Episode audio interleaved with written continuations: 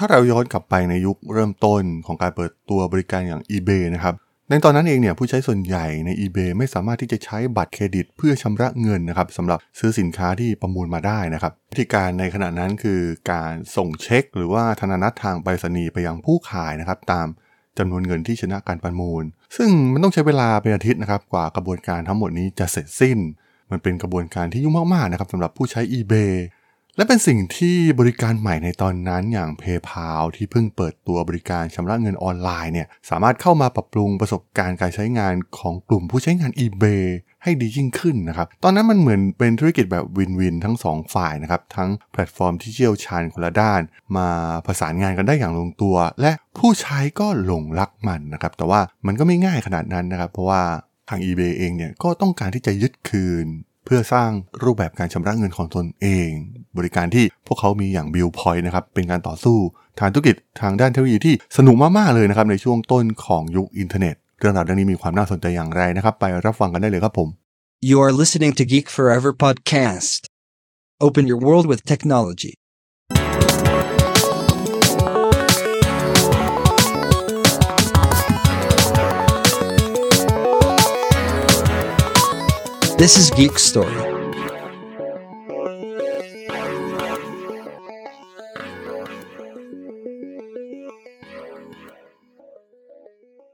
สวัสดีครับผมดนทรดลจากดนบล็อกนะครับและนี่คือรายการ Geek Story นะครับรายการที่มาเล่าเรื่องราวประวัตินักธุรกิจเรื่องราวทางธุรกิจที่มีความน่าสนใจนะครับใน EP นี้มาย้อนไปเรื่องราวของการต่อสู้ทางธุรกิจครั้งหนึ่งที่ถือว่าดูเดือดมากๆเลยนะครับในยุคเริ่มต้นของการปฏิวัติการชำระเงินของโลกเราโดยเฉพาะในรูปแบบออนไลน์นะครับตอนนั้นเนี่ยไม่มีใครคาดคิดนะครับว่าจะมีบริการอย่าง PayPal มันเกิดขึ้นลองจินตนาการกลับไปในยุคนั้นเนี่ยผู้คนขนาดว่าใช้แพลตฟอร์มอย่าง eBay เนี่ยก็ยังต้องชำระเงินผ่านการส่งเช็คหรือไปรษณีย์หรือแม้กระทั่งรูปแบบการชำระเงินออนไลน์นะครับมันแทบจะไม่เคยปรากฏมาก่อนแม้กระทั่งแพลตฟอร์ม e-commerce อย่างตัว Amazon เองก็ตามนะครับพวกเขาก็ยังมีรูปแบบการชำระเงินที่ค่อนข้างโบราณอยู่นะครับก่อนที่จะมาปรับปรุงในยุคหลังนะครับแต่ศึกธุรกิจครั้งนี้นะครับด้านเทคโนโลยีที่เป็นการชิงชัยเพื่อเอาชนะบริการการชำระเงินออนไลน์ในยุคแรกของโลกเราเลยก็ว่าได้นะครับนั่นก็คือศึกระหว่าง PayPal และ Billpoint ของ eBay เองนะครับเพราะว่าหลังจากที่ PayPal เข้าไปเปิดตัวใน eBay ไม่นานเนี่ยPayPal ก็ได้รับความนิยมเป็นอย่างมากนะครับเริ่มอย่างรากลึกลงไปในชุมชนออนไลน์ของ eBay ด้วยการผสมผสานระหว่างบริการที่ใช้งานง่ายของ PayPal นะครับรวมถึงมีโบนัสการแนะนำผลิตภัณฑ์ซึ่งมันได้ช่วยให้การเติบโตของ PayPal ใน eBay เนี่ยพุ่งสูงขึ้นอย่างรวดเร็วมากๆนะครับในสถานการณ์ในตอนนั้นเนี่ยมันชัดเจนแล้วนะครับว่า eBay เนี่ยคือแหล่งสร้างผู้ใช้งานที่ดีที่สุดของ PayPal ซึ่ง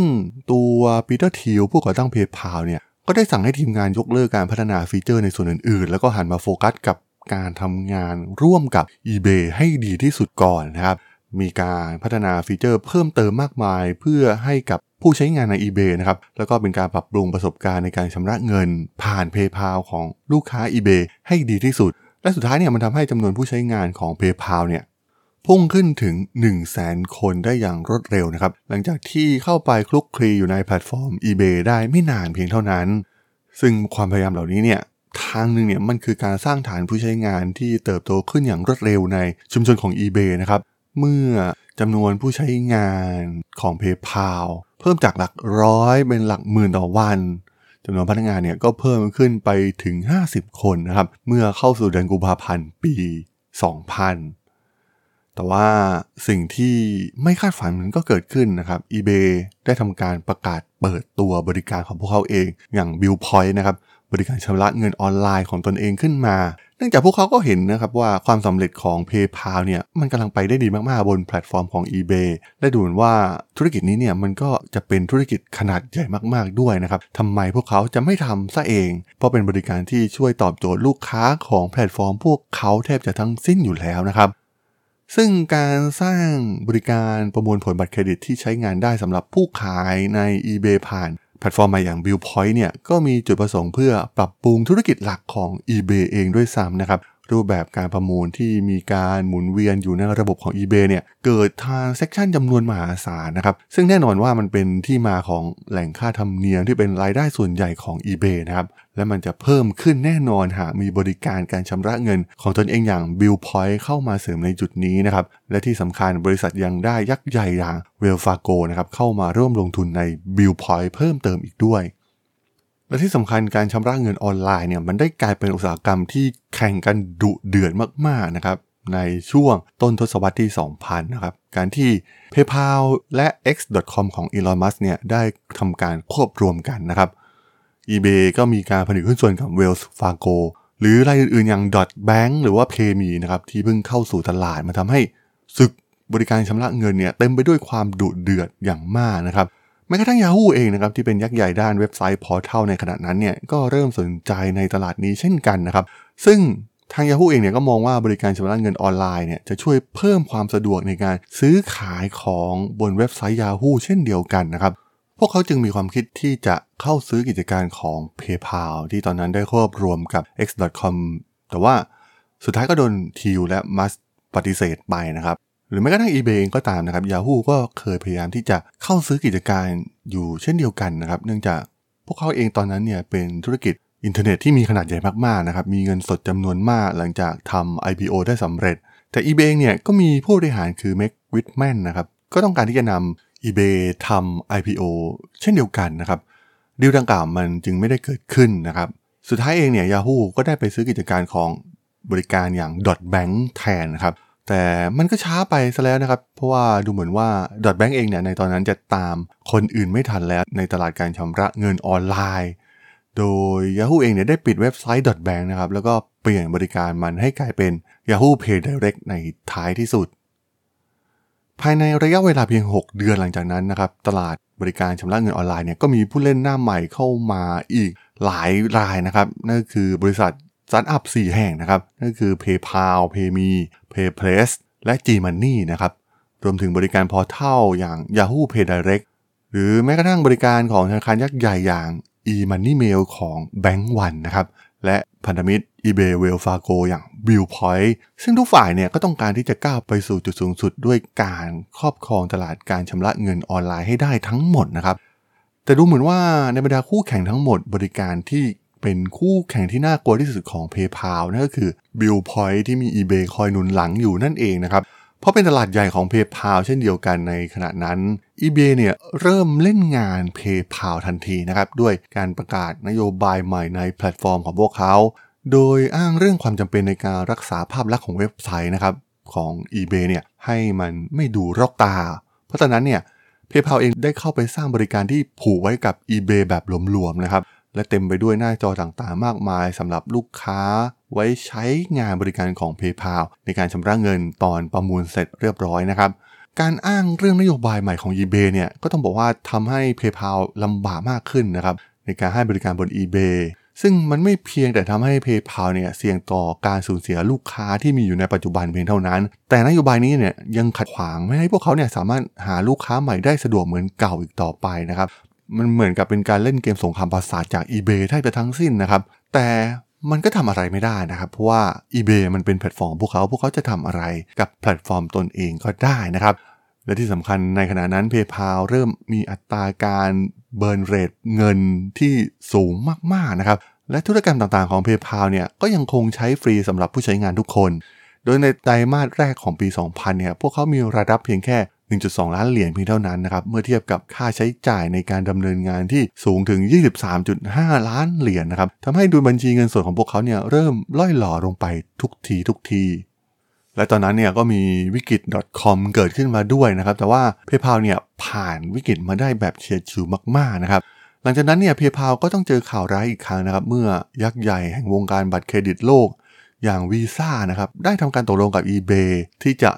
ทำการตลาดบริการ Billpoint อย่างเป็นทางการนะครับเรียกได้ว่ามันเป็นศึกที่สาหัสมากๆนะครับสำหรับทีมงานของ PayPal เพราะว่า Visa เนี่ยเป็นตัวจริงนะครับของจริงเลยในวงการด้านการชำระเงินผ่านบัตรเครดิตสิ่งที่ Visa ต้องการก็คือบุกเข้ามายัง eBay นะครับเพื่อทำการโปรโมตตัว Visa ในชุมชนของ eBay ผ่านทางบริการของ eBay อย่าง Billpoint นั่นเอง และสิ่งที่สำคัญที่สุดมากๆของการร่วมมือกันในครั้งนี้ของทั้ง Visa และ Billpoint นะครับนั่นก็คือ Visa เนี่ยได้ตัดสินใจยกเว้นค่าธรรมเนียมผู้ขายทั้งหมดนะครับเพื่อรับการชำระเงินด้วยบัตรเครดิต Visa จนถึงเดือนพฤษภาคมปี 2000ซึ่งต้องบอกว่าสิ่งนี้เนี่ยช่วยลดค่าธรรมเนียมให้กับ Billpoint ได้เป็นจำนวนเงินมหาศาลมากๆนะครับสำหรับผู้ขายที่ใช้บัญชีของ Billpoint เองซึ่งแน่นอนนะครับว่าการร่วมมือกันของ eBay และ Visa เนี่ยมันยิ่งส่งผลกระทบอย่างมากต่อ PayPal ที่บริการอยู่ใน eBay นะครับการลดค่าธรรมเนียมต่างๆที่เกิดขึ้นเนี่ยทำให้ลูกค้าใน eBay ก็ต้องหันมาเลือกใช้วิธีการชำระเงินผ่าน Billpoint เป็นอันดับแรกซึ่งในแต่ละวันเนี่ยมันทำให้ลูกค้าใช้บริการของ Billpoint เพิ่มขึ้นจาก 1% กลายเป็นสูงถึง 10% ของรายการประมูลทั้งสิ้น4ล้านรายการในแต่ละวันของ eBay นะครับมันเป็นการเติบโตที่สูงมากๆนะครับแล้วก็เป็นสิ่งที่น่ากังวลใจมากๆสำหรับทีมงาน PayPal แต่ในบรรดาเรื่องแย่ๆที่เกิดขึ้นเนี่ยมันก็ยังมีเรื่องดีๆกับพวกเขาบ้างนะครับเพราะว่าแม้ Billpoint เองเนี่ยจะได้รับแรงหนุนจาก Visaแต่ PayPal เนี่ยก็ยังเติบโตใน eBay อย่างต่อเนื่องนะครับเพราะว่าภายในเดือนพฤษภาคมปีนั้นเนี่ย PayPal สามารถครองส่วนแบ่งตลาดการชำระเงินใน eBay ได้สูงถึง 35% ท่ามกลางปัญหามากมายที่เกิดขึ้นพวกเขายังมีสัดส่วนที่สูงที่สุดอยู่นะครับก็ต้องบอกว่ามันมีหลายปัจจัยมากๆนะครับที่ทำให้ Billpoint เองเนี่ยไม่สามารถที่จะเติบโตได้อย่างรวดเร็วอย่างที่ eBay คิดนะครับผู้ขายส่วนใหญ่ใน eBay เนี่ยยังเลือกที่จะสนับสนุน PayPal อยู่แม้จะมีฟรีค่าธรรมเนียมของ Visa ให้กับ Billpoint ก็ตามนะครับปัจจัยสำคัญน่าจะมาจากการที่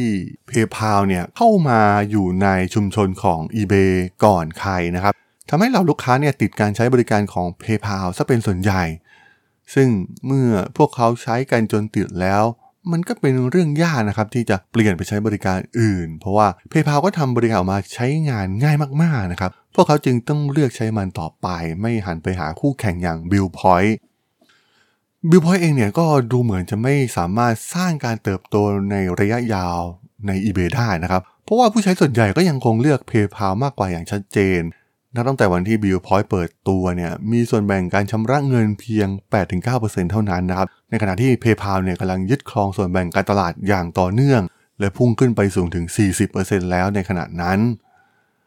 แต่ปัญหาก็คือ PayPal พอยิ่งเติบโตพวกเขาก็ยิ่งขาดทุนนะครับทีมงาน PayPal จึงต้องปรับกลยุทธ์ใหม่โดยหันมาดูพฤติกรรมการใช้งานของผู้ใช้ว่ามันเป็นการใช้งานเพื่อธุรกิจหรือไม่นะครับซึ่งคนเหล่านี้เนี่ยดูแนวโน้มว่าจะมีรายได้ที่จะพอจ่ายค่าธรรมเนียมให้กับ PayPal อยู่แล้วนะครับซึ่งหลังจากมีการบังคับใช้นโยบายใหม่เนี่ยมันก็ได้รับผลที่ดีนะครับภายในระยะเวลา1เดือนเนี่ย 95% ของบัญชีส่วนบุคคลที่ใช้งานแบบธุรกิจก็ได้ทำการอัปเกรดไปเป็นบัญชีธุรกิจในท้ายที่สุดและเมื่อฝั่ง eBay และ Billpoint เห็น PayPal พยายามที่จะผลักดันลูกค้าให้ใช้บัญชีที่มีการเสียค่าธรรมเนียมนะครับจึงใช้ประโยชน์จากจุดนี้ทันทีนะครับตีโต้กับ PayPal ซึ่งพวกเขาเองเนี่ยก็ทำการร่วมมือกับ Visa เหมือนเดิมนะครับ eBay ประกาศในเดือนตุลาคมปีนั้นนะครับว่าจะยกเว้นค่าธรรมเนียมของ Billpoint ทั้งหมดสำหรับการชำระเงินด้วย Visa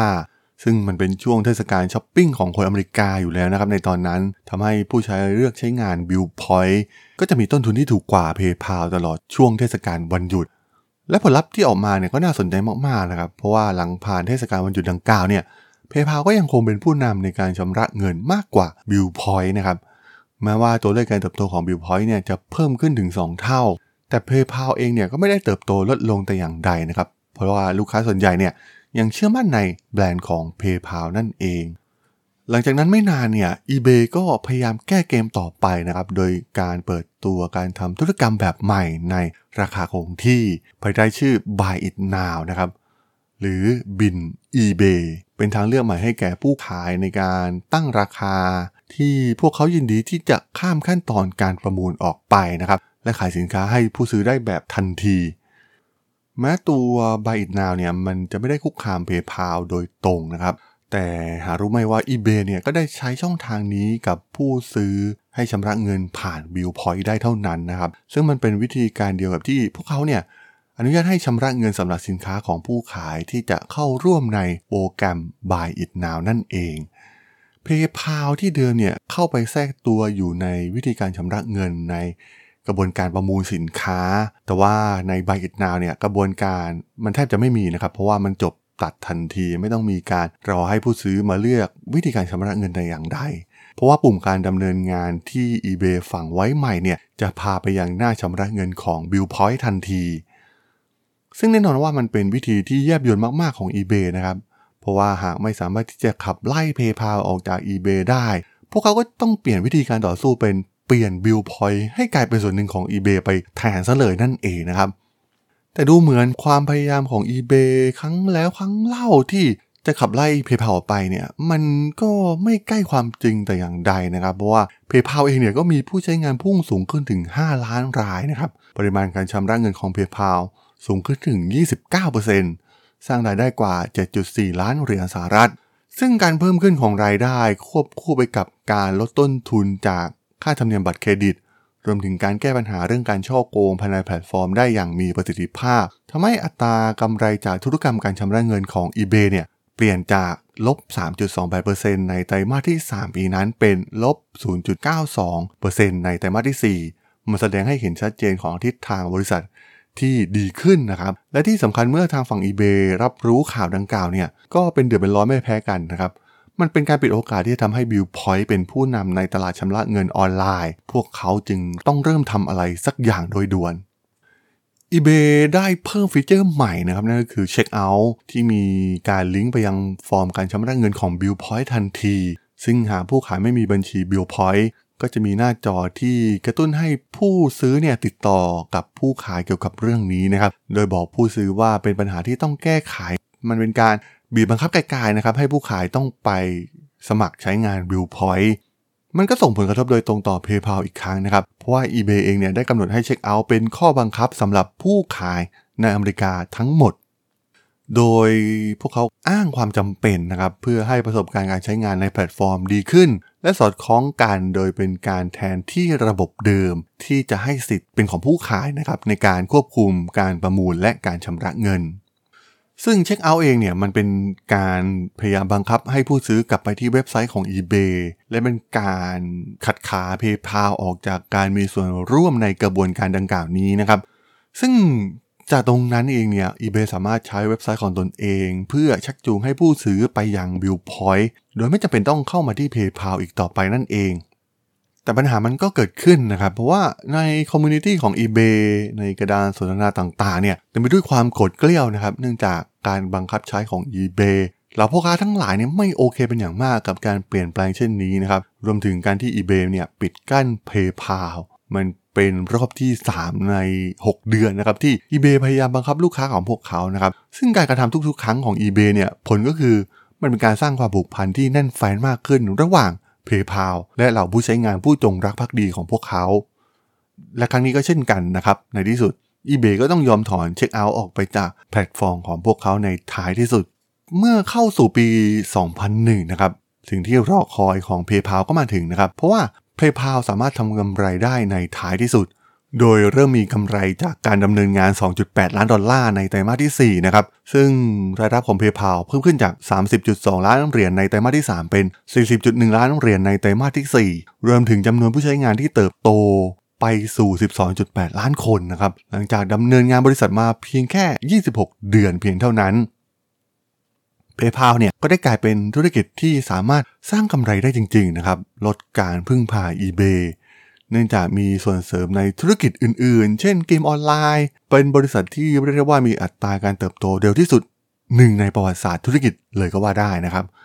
สถานการณ์ในตอนนั้นเองเนี่ยมันเป็นที่ชัดเจนต่อ Meg Whitman CEO ของ eBay แล้วนะครับว่าผู้ใช้ในแพลตฟอร์มของ eBay เนี่ยเลือก PayPal มากกว่า Billpoint รวมถึงความเสี่ยงในการต่อสู้กับ PayPal อย่างต่อเนื่องเนี่ยรวมถึงโอกาสที่จะดัน Billpoint เนี่ยมันดูเหมือนไม่มีทางเป็นไปได้อีกต่อไปในช่วงสิ้นปี 2001 นะครับวิทแมนก็ได้เข้าไปพบกับทิวแบบเงียบๆพร้อมกับข้อเสนอเพื่อซื้อ PayPal โดยแสดงความจริงใจว่าจะทำการปิดบริการ Billpoint และให้ PayPal เป็นเพียงบริการหลักบริการเดียวใน eBay แต่ตอนแรกเนี่ยก็ถูก Peter Thiel ปฏิเสธไปนะครับและมันเป็นการเร่งเกมให้ eBay เนี่ยต้องทำอะไรมากขึ้นนะครับหลังจากถูกปฏิเสธ Meg Whitman CEO ของ eBay เนี่ยก็ได้จ่ายเงิน 43.5 ล้านเหรียญเพื่อเข้าไปซื้อหุ้น 35% จาก Wells Fargo ใน Billpoint แทบจะทันทีเรียกได้ว่า มันเป็นการพลิกเกมอย่างรวดเร็วของฝั่ง eBay นะครับเพราะว่าตอนนั้นเนี่ยพวกเขาต้องการทุ่มกับ Billpoint แบบสุดตัวนะครับหรือว่าอีกในหนึ่งก็คือการบีบ PayPal ให้ยอมขายไกลๆนั่นเองนะครับเพราะว่าก่อนหน้านี้เองเนี่ย eBay ก็ไม่สามารถผลักดัน Billpoint ได้เต็มที่เพราะว่ามีเจ้าของร่วมอย่าง Wells Fargo อยู่แต่เมื่อเขาซื้อมาทั้งหมดเนี่ยเขาก็สามารถทำอะไรได้แบบเต็มที่ 100% นะครับสัญญานี้เนี่ยมันส่งชัดเจนไปยัง PayPal นะครับว่า eBay เป็นเจ้าของ Billpoint อย่างสมบูรณ์แบบแล้ว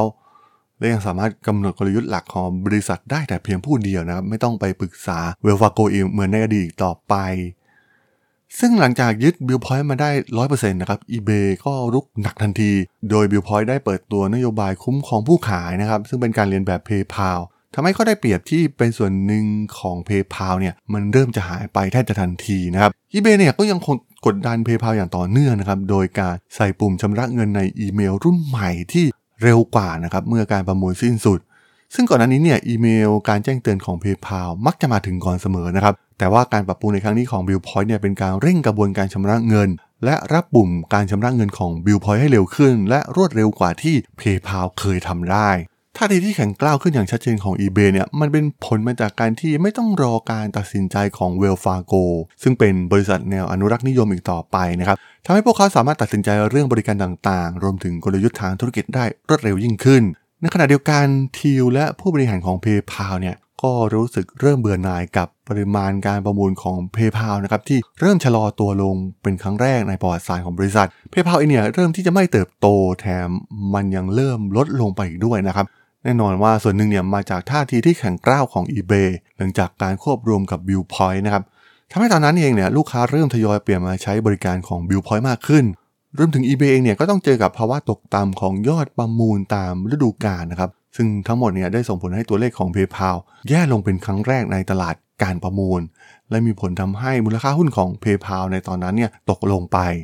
เรียกได้ว่าสถานการณ์ของ PayPal อยู่ในภาวะสุ่มเสี่ยงอีกครั้งนะครับทิวเองเนี่ยก็เริ่มตระหนักว่าสถานการณ์การแข่งขันที่ไม่แน่นอนของบริษัทรวมไปถึงเรื่องทางกฎหมายที่ยังไม่เคลียร์อย่างชัดเจนนะครับว่าจะกำหนดบริการของพวกเขาให้ใครเป็นคนกำกับดูแลกันแน่นะครับราคาหุ้นที่ตกลงอย่างต่อเนื่องทำให้เกิดความเสี่ยงต่อ PayPal อย่างชัดเจนมากๆนะครับ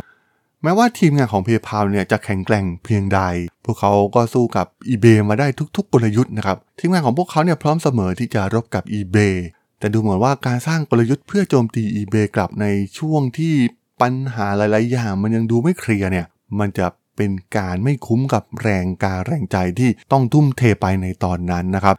การเจรจาเนี่ยน่าจะเป็นทางออกที่ดีที่สุดสำหรับบริษัททั้งสองนะครับแนวคิดเรื่องการควบรวมกิจการเนี่ยก็กลับเข้ามาในหัวของทิว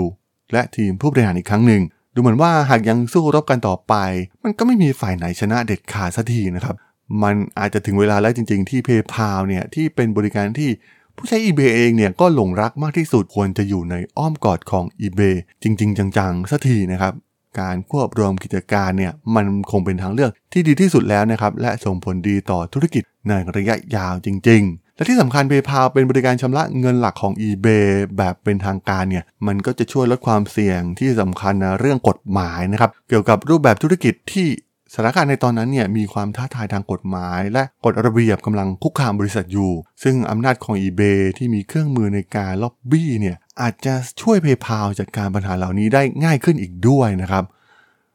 ข่าวลือต่างๆเนี่ยได้หลุดออกไปอย่างรวดเร็วนะครับในเรื่องการควบรวมกิจการระหว่าง eBay และ PayPal มันเป็นการเจรจาที่เกิดขึ้นรวดเร็วมากๆนะครับระหว่างบริษัททั้งสองที่ไม่คิดจะสู้กันอีกต่อไปแล้วการควบรวมกิจการเนี่ยดูเหมือนจะเป็นทางออกที่ดีที่สุดของทั้งสองฝ่ายนะครับและในท้ายที่สุดข่าวก็ออกมานะครับเมื่อ eBay ทุ่มเงินซื้อ PayPal มูลค่า 1,500 ล้านเหรียญสหรัฐซึ่งเป็นข่าวพาดหัวของสื่อในช่วงเวลานั้นนะครับในเนื้อหานั้นได้กล่าวถึงการที่ eBay เนี่ยจะปิดบริการ Billpoint และให้ PayPal เนี่ยกลายเป็นบริการหลักของ eBay แทนนะครับแล้วก็กลายเป็นทิวนี่เองนะครับที่แอบไปเจรจาจนดีลนี้สำเร็จมันเป็นการต่อสู้ที่ยาวนานนะครับเป็นการแข่งขันเกมธุรกิจที่เรียกได้ว่าสนุกที่สุดครั้งหนึ่งในประวัติศาสตร์ของบริษัท เทคโนโลยีของอเมริกาเลยก็ว่าได้นะครับแต่ว่าสุดท้ายแทนที่จะสู้กันจนตายไปข้างหนึ่งนะครับทั้งสองเนี่ยก็หันมาจูบปากกันแทนทิวก็ได้ทำการนัดพนักงานเข้ามานะครับเพื่อชี้แจงเรื่องดังกล่าวโดยกล่าวในรายละเอียดที่เกิดขึ้นนะครับที่ได้สรุปข้อตกลงขาย PayPal ให้กับ eBay โดยจะเป็นการแลกเปลี่ยนหุ้นทั้งหมดในสัดส่วน 0.39 หุ้นของ eBay สำหรับ PayPal ในทุกๆหุ้นนะครับซึ่งแน่นอนว่าอาจจะต้องใช้เวลา6เดือนกว่าที่รายละเอียดของดีลทั้งหมดจะเสร็จสิ้นและในช่วงเวลาดังกล่าวนี้ทุกอย่างเนี่ยก็ยังคงเหมือนเดิมนะครับทั้ง2บริษัทจะแยกทำงานกันโดยหลังจากทำการซื้อขายเสร็จสมบูรณ์เนี่ย PayPal จะยังคงเป็นหน่วยงานอิสระภายใน eBay และทีมผู้บริหารปัจจุบันเนี่ยก็ยังคงอยู่ทำงานต่อไปคำพูดสุดท้ายที่ทำให้เหล่าพนักงานเนี่ยต่างส่งเสียงปรบมือกันเกลียวกราวก็คือเมื่อการซื้อขายเสร็จสมบูรณ์ Billpoint จะถูกปิดตัวลงและ PayPal จะถูกรวมเข้ากับเว็บไซต์ eBay ซึ่งเรียกว่าเป็นการยุติสงครามที่มีความยืดเยื้อมาอย่างยาวนานนั่นเองและสิ่งที่สำคัญในการควบรวมครั้งนี้ก็คือที่ต้องการประกาศให้เหล่าพนักงานของเขาได้รับรู้ว่า PayPal จะกลายเป็นสกุลเงินสำหรับอินเทอร์เน็ตตามความฝันของเขาที่ตั้งใจไว้ตั้งแต่ตอนเริ่มสร้าง PayPal ใหม่ๆนะครับและด้วยจำนวนผู้ใช้งานในระบบ eBay ในขณะนั้นกว่า46ล้านคนเนี่ยมันกลายเป็นพื้นที่ที่เหลือเฟือสำหรับการเติบโตในอนาคตของ PayPal และที่สำคัญการต่อสู้ในครั้งนี้ของ PayPal มันยังได้แสดงให้เห็นอีกอย่างหนึ่งว่า PayPal บริษัทสตาร์ทอัพเล็กๆที่แจ้งเกิดได้เพียงไม่เกิน3ปีแต่พวกเขาสามารถเอาชนะยักษ์ใหญ่อย่าง eBay และกลายเป็นผู้ชนะตัวจริงในศึกปฏิวัติวงการชำระเงินออนไลน์ของโลกในครั้งนี้ได้สำเร็จนั่นเองครับผมสำหรับเรื่องราวของการต่อสู้ระหว่าง PayPal และ Billpoint ใน EP นี้ผมก็ต้องขอจบไว้เพียงเท่านี้ก่อนนะครับสำหรับเพื่อนๆที่สนใจเรื่องราวทางธุรกิจเทคโนโลยีและวิทยาศาสตร์ใหม่ๆที่มีความน่าสนใจก็สามารถติดตามมาได้นะครับทางช่อง Geek Forever's Podcast ตอนนี้ก็มีอยู่ในแพลตฟอร์มหลักๆทั้ง Podbean, Apple Podcast, Google Podcast, Spotify, YouTube แล้วก็จะมีการอัปโหลดลงแพลตฟอร์ม Blockdit ในทุกๆตอนอยู่แล้วด้วยนะครับถ้ายังไงก็ฝากกด follow ฝากกด subscribe กันด้วยนะครับแล้วก็ยังมีช่องทางหนึ่งในส่วนของ Line แอดที่ @thradol @thradol สามารถแอดเข้ามาพูดคุยกันได้นะครับผมก็จะส่งสาระดีๆพอดแคสต์ดีๆให้ท่านเป็นประจำอยู่แล้วด้วยนะครับถ้าอย่างไรก็ฝากติดตามทางช่องทางต่างๆกันด้วยนะครับสำหรับใน EP นี้เนี่ยผมต้องขอลากันไปก่อนนะครับเจอกันใหม่ใน EP หน้านะครับผมสวัสดีครับ